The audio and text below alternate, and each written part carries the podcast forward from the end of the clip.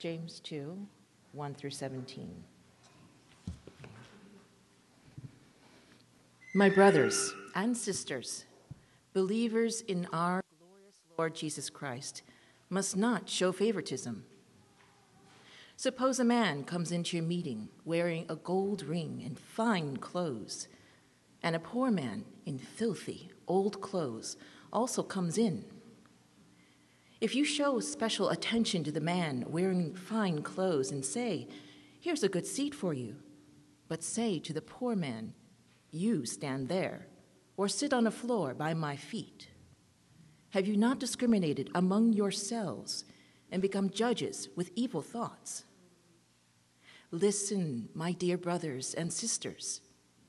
Has not God chosen those who are poor in the eyes of the world to be rich in faith and to inherit the kingdom he promised those who love him? But you have dishonored the poor.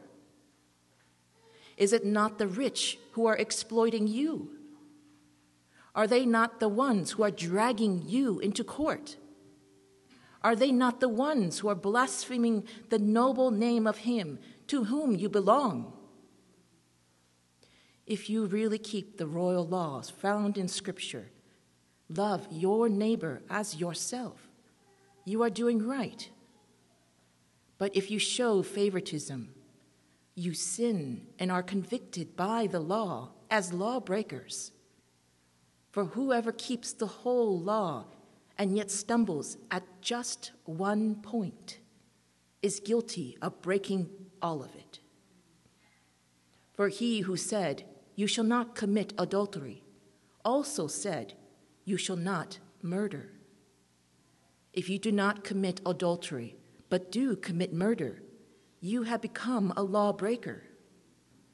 Speak and act as those who are going to be judged by the law that gives freedom. Because judgment without mercy will be shown to anyone who has not been merciful. Mercy triumphs over judgment. What good is it, my brothers and sisters, if someone claims to have faith but has no deeds? Can such faith save them? Suppose a brother or sister is without clothes and daily food.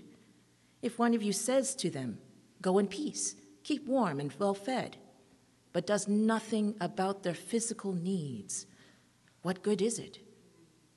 In the same way, faith by itself, if it is not accompanied by action, is dead the word of the Lord.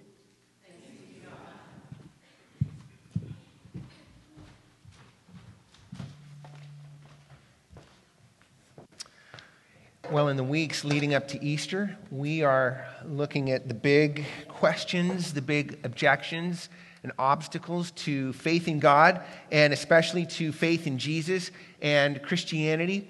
And uh, this week we're looking at something um, that's actually one of the biggest objections uh, to faith that I encounter when I talk to people. You know, I actually, in preparing for this series, uh, I was polling people. I would, I would go around and I'd ask people, hey, tell me your top three objections, your top three obstacles to faith in Christianity. And by far, um, one of the most common objections, and one of the things that people mention first, is uh, the objection of the hypocrisy of Christians. Uh, in other words, many people look back at the history of Christianity. They see atrocities like the Crusades or the Inquisition, where you have Christians killing thousands of people in the name of Jesus.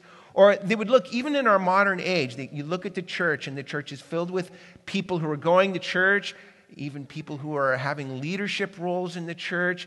And, and you look at people like this, and you see them saying things or doing things that are immoral or judgmental or intolerant, they're abusive and oftentimes just downright evil.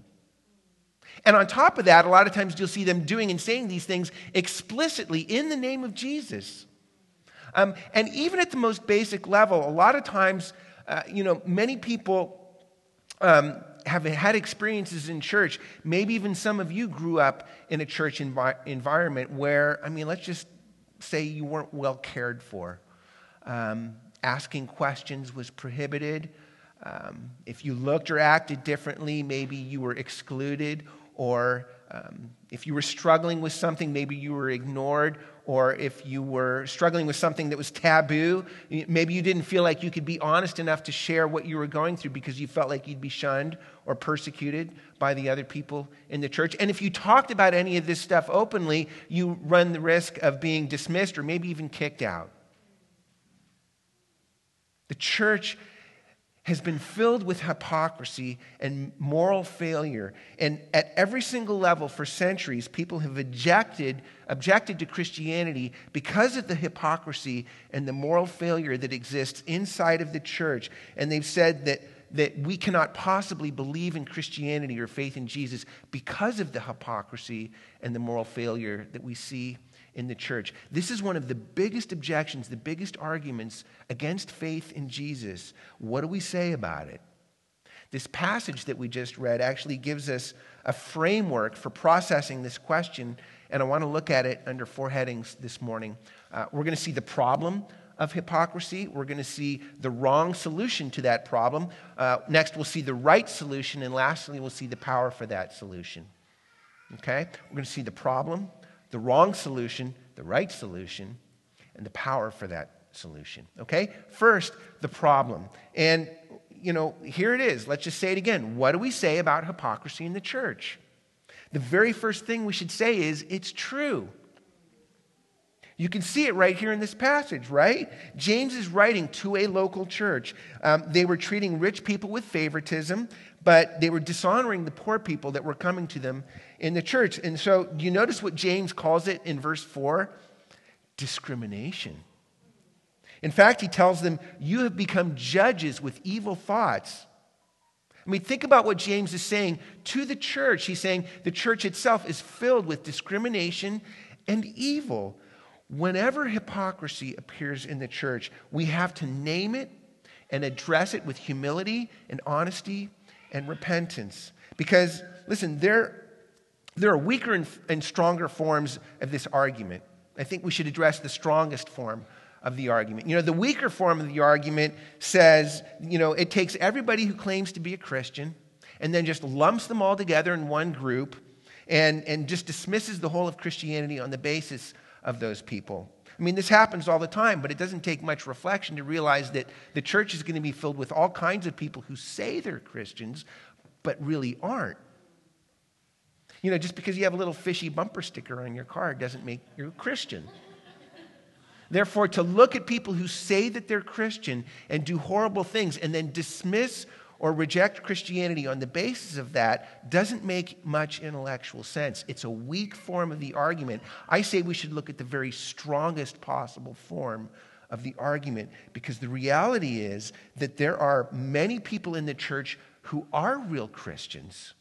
They have had an encounter with the truth that is in Jesus. They have given their lives to Jesus. They are seeking to worship and serve Jesus to the very best of their ability. And yet, when you look at their lives, their lives don't look any different from the rest of the world around them. The way they use things like sex, money, and power doesn't look any different from the rest of the world, just as consumeristic, just as materialistic. There's no difference. And so the world looks at these Christians and looks at the world and says, What's the difference? I don't see any difference at all. On top of that, and even worse than that, the church is filled with Christians who maybe on the outside look very pious, very moralistic.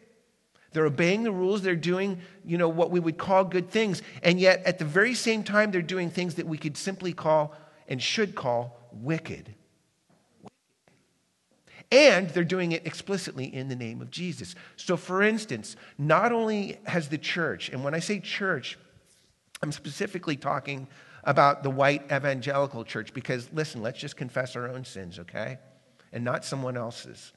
Um, not only has the church failed to fight against racism and segregation in this world, the church as an institution has been one of the places that has actually served to, to continue and to preserve unjust racial systems in this country. Even to this day, the church continues to be a place that is very difficult for racial minorities and people of color.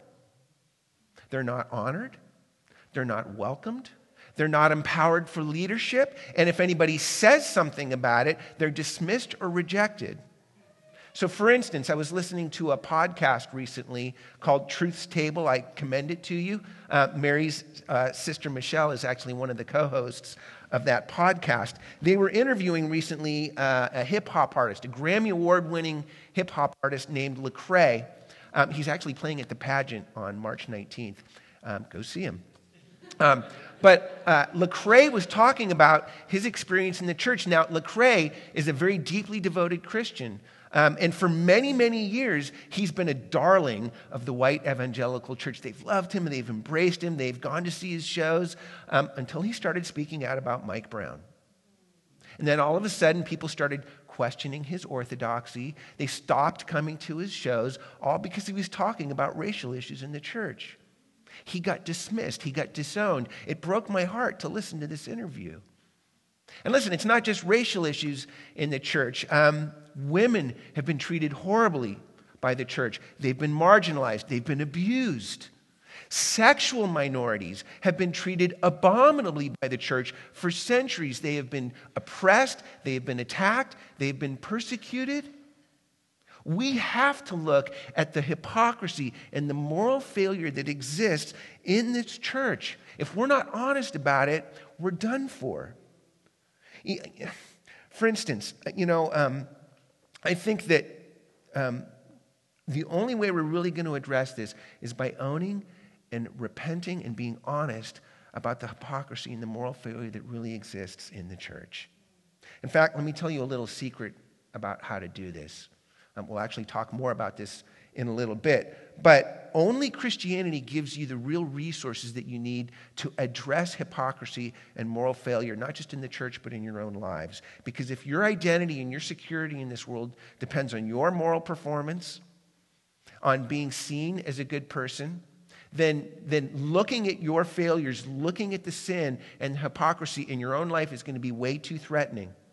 You'll never be able to do it. But if your ultimate security and identity rests not in your performance, but in Jesus' performance for you on the cross, that gives you the foundation for an identity that is secure enough to face the worst things about yourself without being crushed by them. Okay? So the first thing we see here is there is a problem. We have to address the hypocrisy and moral failures of the church. But next we see the wrong solution to this problem. Let's go back to our objection. People say, look, the church is filled with hypocrisy. The church is an agent of injustice and oppression. Therefore, the only solution that has any integrity, the only solution that makes any sense, is to abandon Christianity and get rid of the church.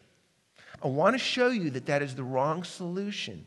First of all, throughout the whole Bible, there is a constant critique and condemnation of hypocrisy, false religiosity, injustice, and oppression in the church. Yes, the Bible has things to say to the world, but by far the strongest and most powerful critiques and condemnations that you will see in the Bible are leveled against the church itself. In other words, there is no condemnation anyone can bring against the church that the Bible hasn't already beaten you to the punch. The Bible itself condemns hypocrisy in the church. This whole passage that we just read is all about James calling the church to account for its uh, discriminatory practices. And that leads to the second reason that abandoning Christianity is the wrong solution to hypocrisy and moral failure in the church. Because when we condemn the church, um, what criteria do, I, do we use to condemn it? What are we actually condemning the church for? Well, I mean, just to name a few things, uh, the church oftentimes fails to uh, treat other people with dignity. Um, uh, sometimes you'll see the church is unjust. They fail to stand up for the rights and the needs of the poor, the weak, and the marginalized. Uh, we condemn the church for oppression, not just failing to stand up for the weak, the poor, and the marginalized, but actively harming the weak, the poor, the oppressed, and the marginalized. Think about these things. What, what are these criteria that we use to judge the church? Human dignity, injustice, caring for the poor, standing up for the weak and the marginalized, a sense of justice that works for equity and works against power imbalances in society. Those are the criteria we use to judge the church. In other words, our criteria are all the values that our modern Western, liberal, um, enlightened world would say form the basis and are absolutely crucial for a just, humane, and tolerant society. Now, here's the question where do those values come from?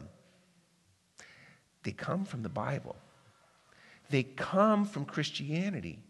Now, many people might push back hard on that and say that's ridiculous. Uh, these values are in our culture uh, because they've evolved over the course of history as human societies have evolved.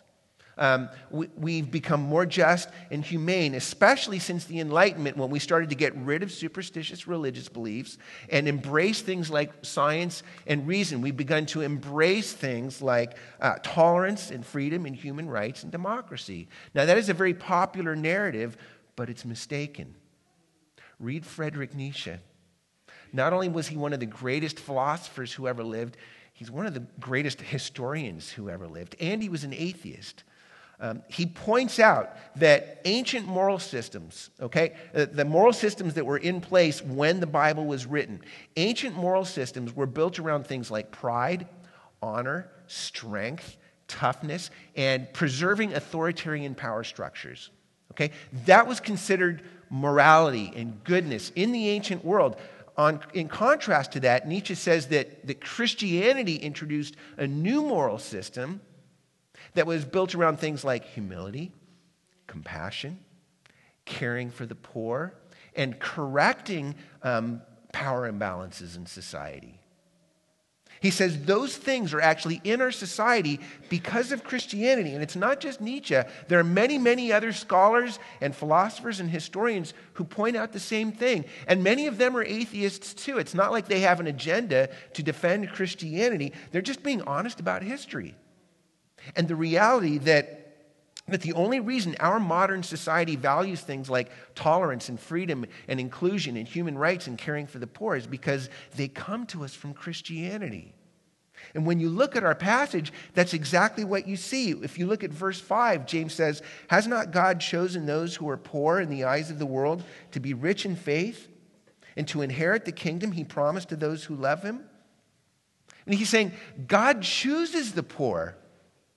In a society that exalts the rich and the powerful, God exalts the poor. I mean, these are Christian concepts. Do you realize what this means? It means that the only way we can criticize Christianity is by using Christian categories. Therefore, if you want to get rid of Christianity, you also have to get rid of the very standards by which you would judge Christianity. Listen, we have to be honest in our criticism of the church, we must be honest about the hypocrisy and the moral failure that exists inside of the church. But if your solution is to get rid of Christianity, it boomerangs back on you because you're getting rid of the very thing that you would use to judge the church in the first place. It's the wrong solution. Well, that leads to the third thing that we see here. We've seen the problem and we've seen the wrong solution, but next, what is the right solution? James shows us in verse 1. He says, My brothers and sisters, believers in our glorious Lord Jesus Christ must not show favoritism. Now, it's a strong statement. He's saying that if you're a follower of Jesus Christ, if you're a believer, then you cannot act this way. It's inconsistent with your profession of faith in Jesus Christ. He's calling Christians not to abandon their faith, but to get deeper into their faith. In fact, it's even stronger than that. Um, if we were to translate verse 1 literally, it's a little awkward in the English, but literally what James says in verse 1 is My brothers and sisters, do not in favoritism hold to the faith of our glorious Lord Jesus Christ. Okay, so he talks about, about holding on to the faith and how we hold our faith. James is saying that the real solution to hypocrisy, injustice, and oppression in the church is not to abandon faith in Jesus, but to hold on to it more tightly. Not to let go of it, but, but to get a better grip on it, to cling to it more tightly. You know, sometimes people might say, okay, maybe we don't need to get rid of Christianity and religion altogether. But it's these extreme forms of faith that are the real problem. If people could just learn to be more moderate in their faith, not be so extreme about it. If you want to believe in Jesus, that's fine. Let's just not be too extreme about it. James is saying the exact opposite of that. He's saying the only way to overcome hypocrisy and moral failure in the church is not to loosen your commitment to Jesus, but to strengthen it, to get even more committed to it. You know, we print a reflection quote in our bulletin um, every week, and the quote we printed this week is from Tim Keller's book, The Reason for God. Uh, that book has actually been one of the primary resources that's helped me as I've been preparing for this series. Um, in the quote, if you want to turn to your bulletin, you can even look at it. But here's how Tim Keller puts it He says, Think of people you consider fanatical. They're overbearing, self righteous, opinionated, insensitive, and harsh. Why? It's not because they are too Christian, but because they are not Christian enough. They are fanatically zealous and courageous, but they are not fanatically humble, sensitive, loving, empathetic, forgiving, or understanding as Christ was. What strikes us as overly fanatical is actually a failure to be fully committed to Christ and his gospel. In fact, he gives some wonderful examples of it in his book. One of them is um, you know, when Martin Luther King Jr. was in jail, uh, some white Southern Christian leaders criticized him uh, because they didn't like the way that he was responding to segregation in the South. They felt that Martin Luther King Jr. was too extreme, he was too radical. So it's interesting how he responded to this. Read his letter from Birmingham jail. Uh, what was Martin Luther King's solution to segregation in the South? Uh, he did not tell those white Christian leaders to get more secular. He did not tell them to abandon Christian principles that were failing. He did not say, you know what, everybody has to figure out what's right and wrong for themselves. Who's to say what's true and what's false? Who's to say what's right and wrong? He didn't say that.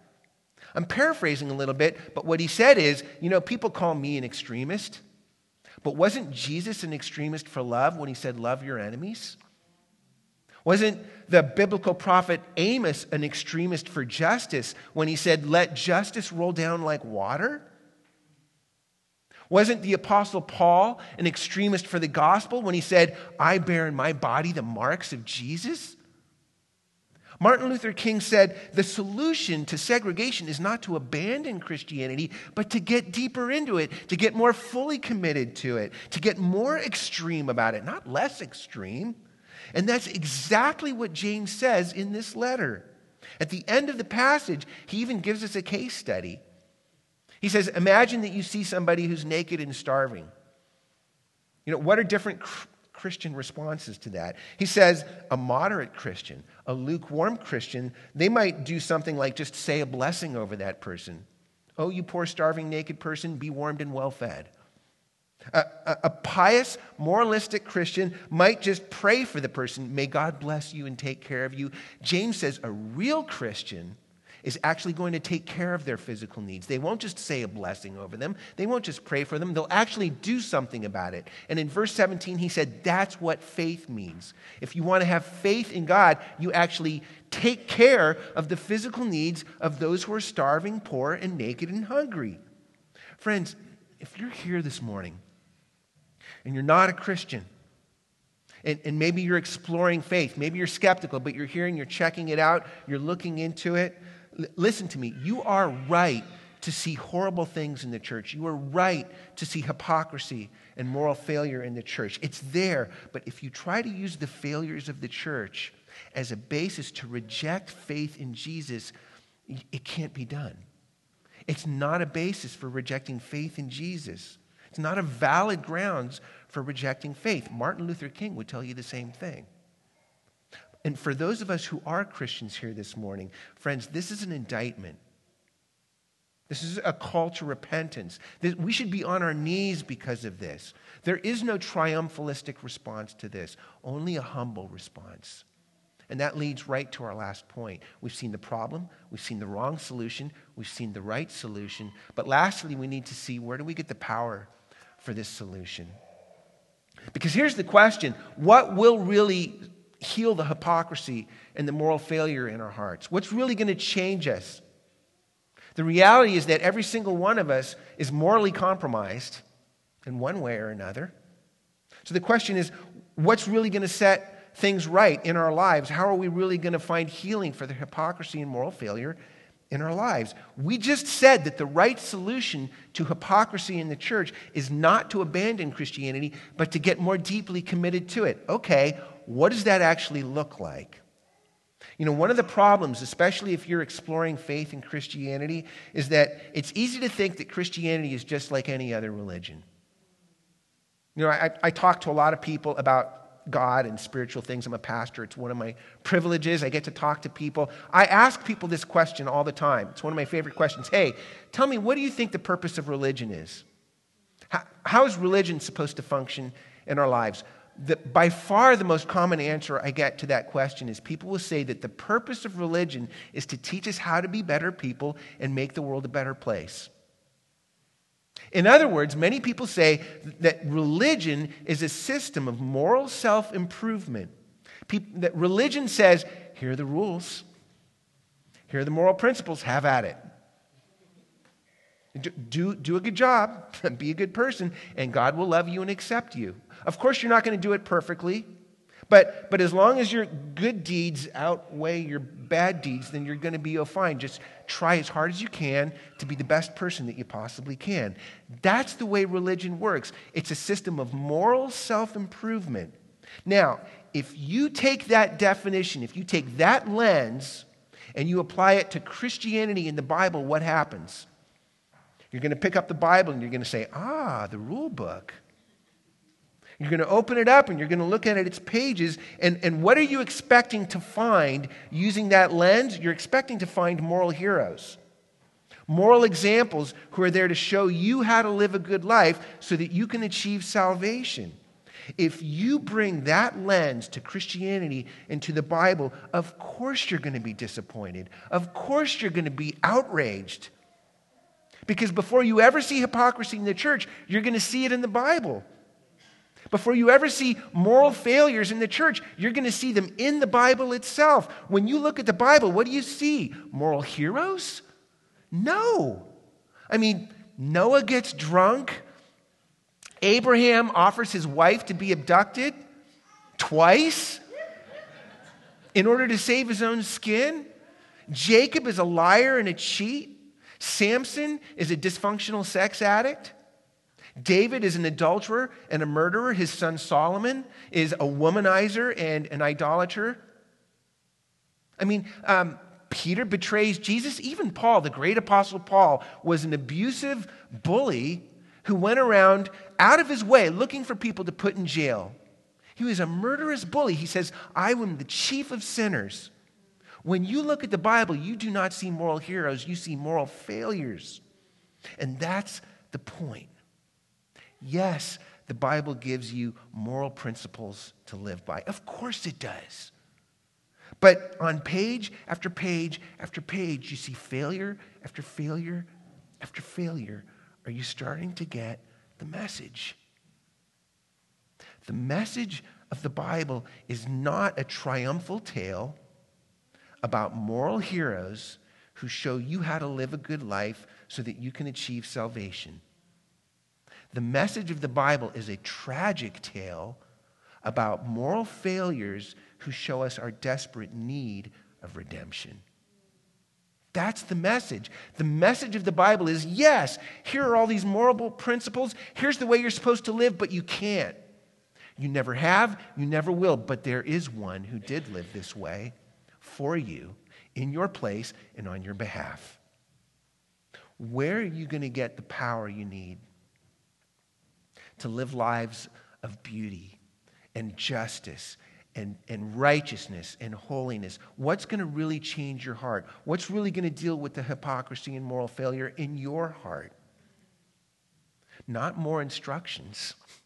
That will just crush you. You don't need more instructions. What you need is a new identity, and that's what the Bible gives you. Before the Bible ever gives you more instructions on how to live, it gives you a new identity out of which you live. What do I mean by that? If you look at verse 7, notice James talks about the noble name of him to whom you belong. You know what he's talking about there? Who, who's this noble name that he's talking about? It's Jesus. In fact, literally, what James says is the noble name by which you were called. He's saying that to be a Christian does not mean someone who has adopted a system of moral self improvement. To be a Christian is to be someone who's called by a new name. That's what it means to be a Christian. Now, in ancient Rome, you know, they had a system of adoption. Um, eh, but it was different than our modern day system of adoption because in, in ancient Rome, in that society, it wasn't just children who would get adopted. Very often, very frequently, adults would get adopted.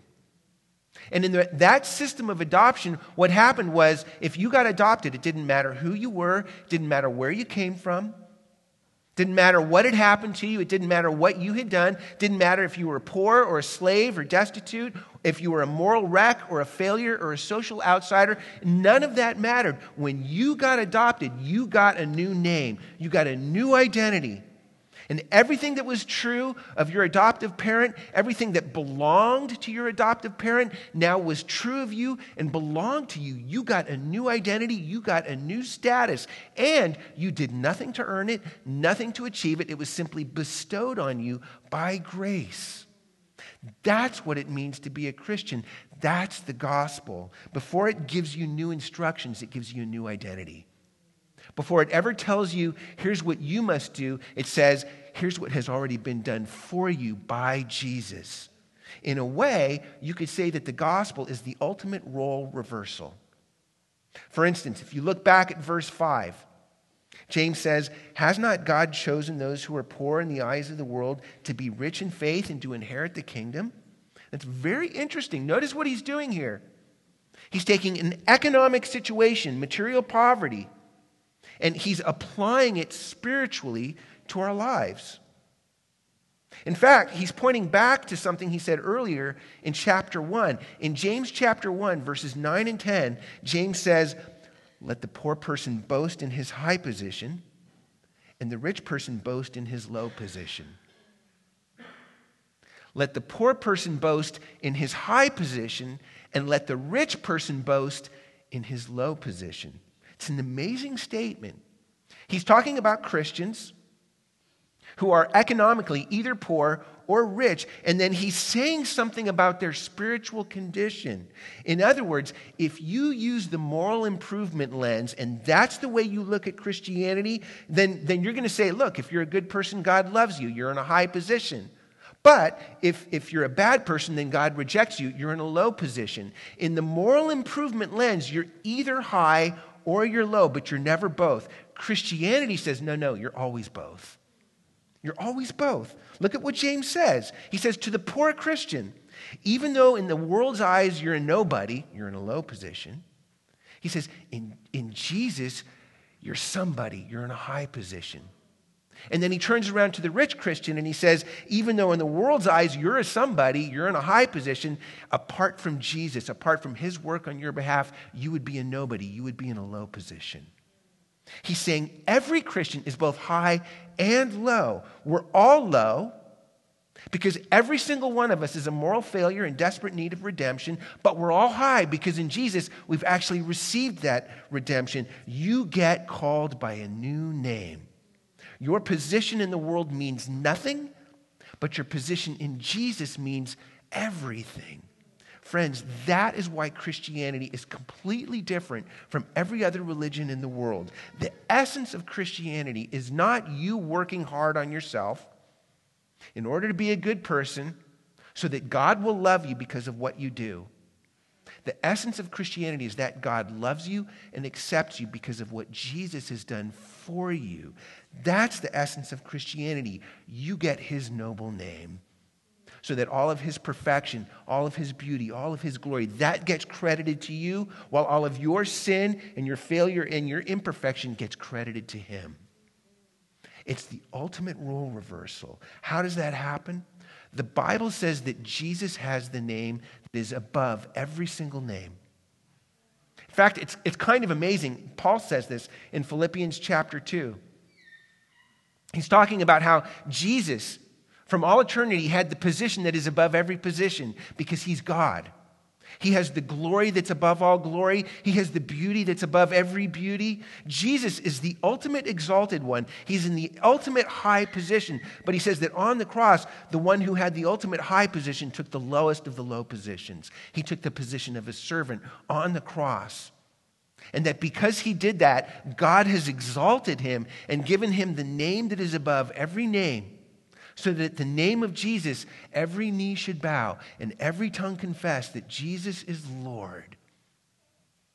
Don't you see? Jesus had the high position, but on the cross, he took the low position so that we who are in the low position could receive his high position. Jesus lost his name his noble name, his ultimate name, so that you could receive a new name, so that you could receive a new identity, a new position, a new status.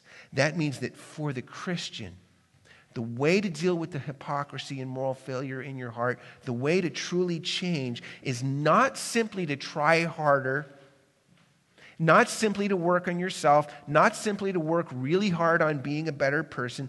Of course, being a Christian means that you will grow in character, that you will grow in integrity, that you will grow in moral beauty. Of course, it means those things.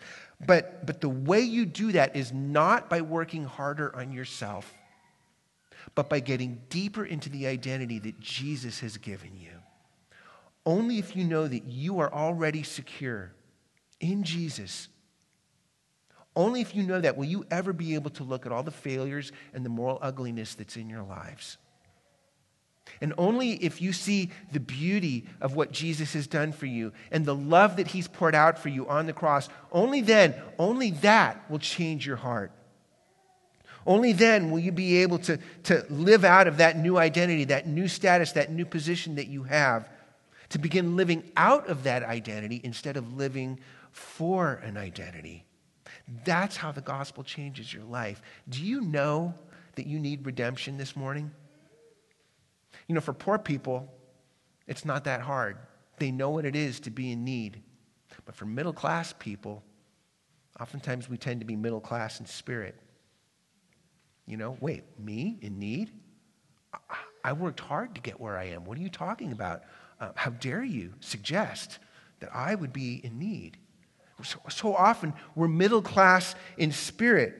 Listen, if needing redemption, if the idea that you need redemption is offensive to you, not only will you remain blind to your moral failures in your life, but you will remain lost to God. Are you willing to give up your good name in order to get the noble name, the exalted name that Jesus gives to you? The key to dealing with hypocrisy in the church, moral failure in the church, is not to reject the gospel, but to embrace the remedy, the sweet, blissful antidote that only the gospel can provide. Let's pray.